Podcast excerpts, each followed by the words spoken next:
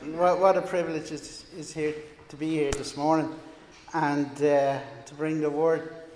Uh, the word I got is to, is to encourage us, and uh, really during the week while I was putting it together, uh, God put it on my heart.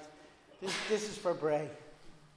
This is for our everyday uh, lives, the people that live here, and uh, I just hope it builds you up, encourages, and keep you going. Uh, a, a, short story about about uh, oh when about a year and a half ago, Jake and myself were over in, in, in Scotland doing an outreach, and uh, sorry Jake, told Jake get you back, but. Uh, what, what blessed me was that, uh, and what I learned from him was his, his enthusiasm for his, for his sport. He was contagious. You could see him he was passionate about what he was doing and what he was what, what the goal he had. And uh, I went away. I said, Lord, let me be that passionate about God. Let me be that passionate about the Word. And that. And uh, after he clattered me around a few times, showing how good he was, I, my claim to fame is that I got clattered by a future Olympian, you know. So. but just to encourage you, thank you. So, I wanted to say it public to you thank you so much for the encouragement you gave me. I just, it's just, just wonderful. So, anyway, back to back to business. Sorry, Pat. But uh, our, we're, we're, in our Bible project during the week, and that, um, and we're uh, we're in the Old Testament. We're in Numbers, and it's what a book! It's crazy. It's absolutely crazy. But uh, and especially when it's with a, in a group session, because uh, you're getting all the feedback from different different outlooks and different people is brilliant. In the New Testament, we're in Matthew, and when I went to Matthew, uh, what, what got me was in Matthew 4. Uh, uh, it's, it's the, uh, the temptations of Jesus or the testing of Jesus, you know. Just before we read, Father God, let the words of my mouth and the meditation of my heart be acceptable to you, my, my, my Lord my Redeemer. Thank you so much for the privilege. But uh, yet, uh, again, it, it shows you how Jesus coped with it, you know. And, and you, you tend to read this. Well, I, I tend to read this, and he said, Yeah, he went out to the desert and fasted for 40 days, and, and he passed all, all the boxes were ticked, and off he went. But uh, I don't say that about the cross because I, I see the pain he went into for us, each and every one of us. But uh, he done the same in the desert for us. He done stuff that that we we are challenged with every day. But knowing that he done it and that we can do it as well. And I, read it. And it says, "Then Jesus was led by the Spirit into the wilderness to be tempted by the devil. After fasting for forty days and forty nights, he was hungry. The tempter came to him and said." If you are the Son of God, tell those stones to become bread. And Jesus answered, It is written, Man shall not live by bread alone, but every word that comes from the mouth of God. Then the devil took him to the holy city, had him stand on the highest point in the temple.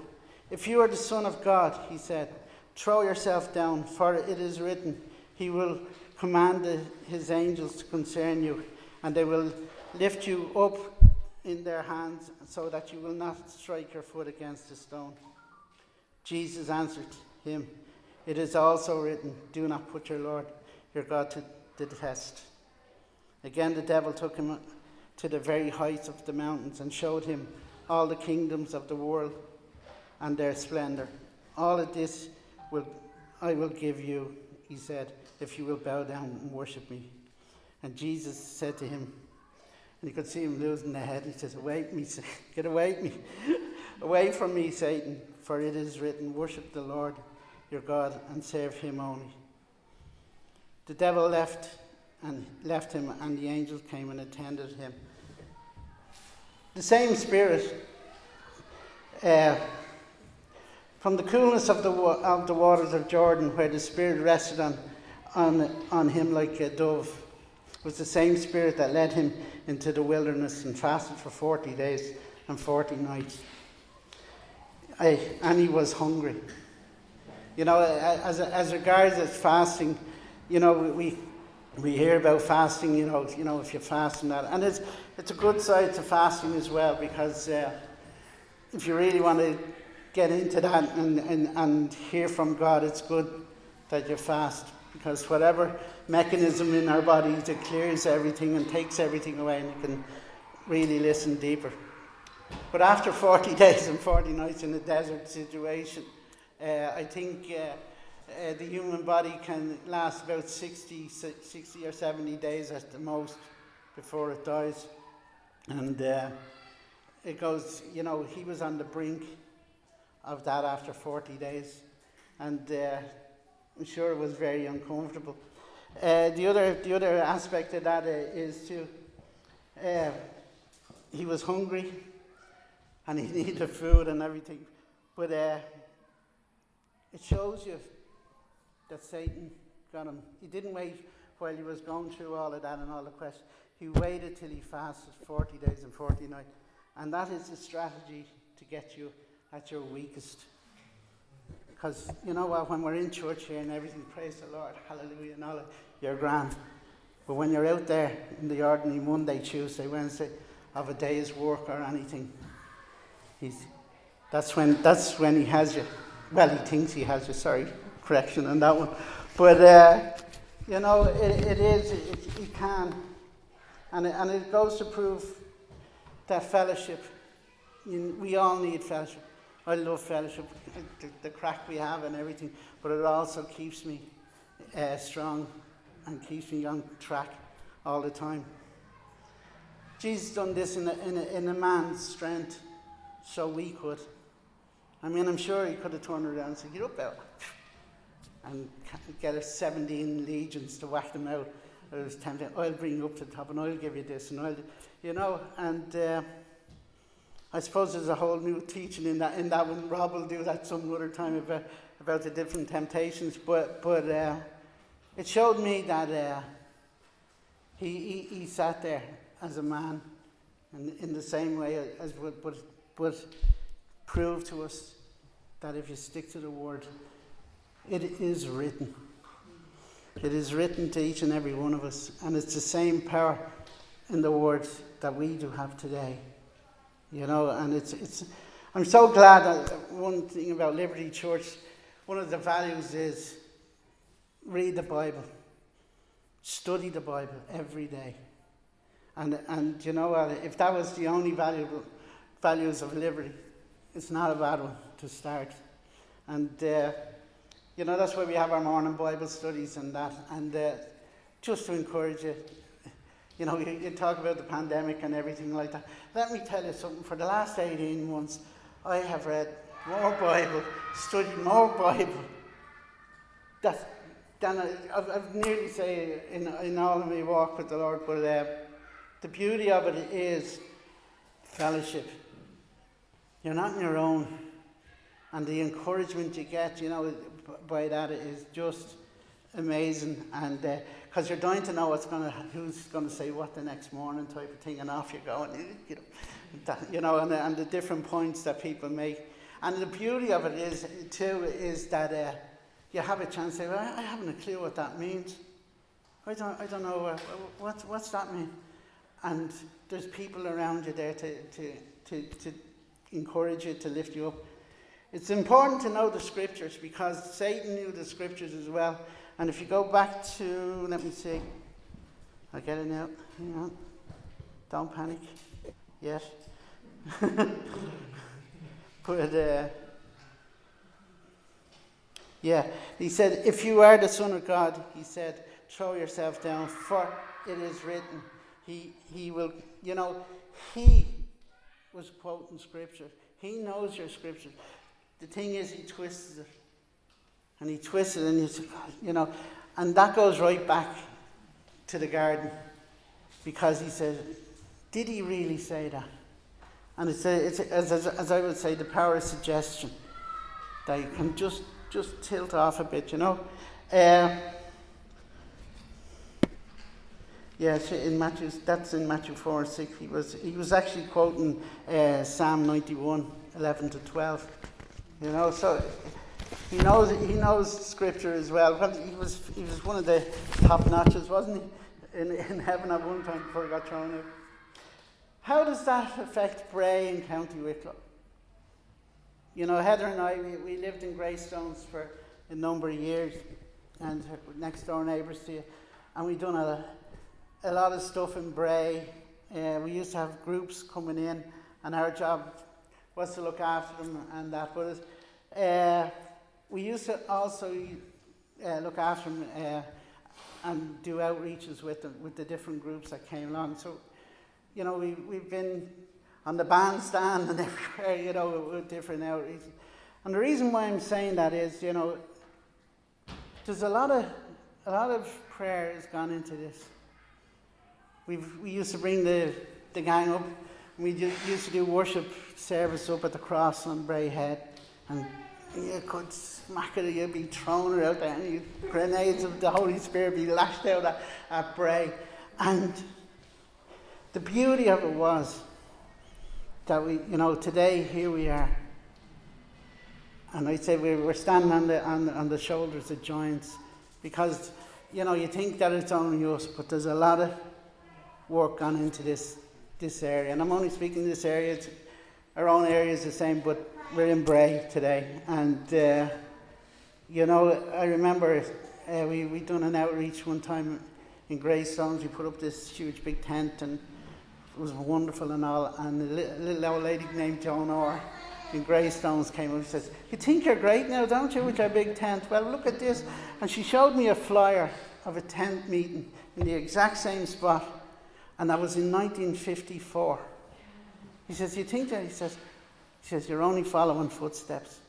You know, and it was and it was the most encouraging thing. Because you think that, you know, I don't know. God, God's in control. God's in control of Bray and everything. He has an amazing plan for it.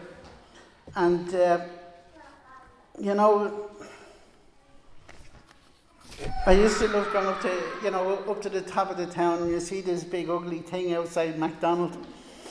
And it's a statue as well. No, sorry. and, uh, but, uh, sorry, Brie. but uh, the, the thing was, you know, and people be getting young. I'm casting this out and doing that and everything.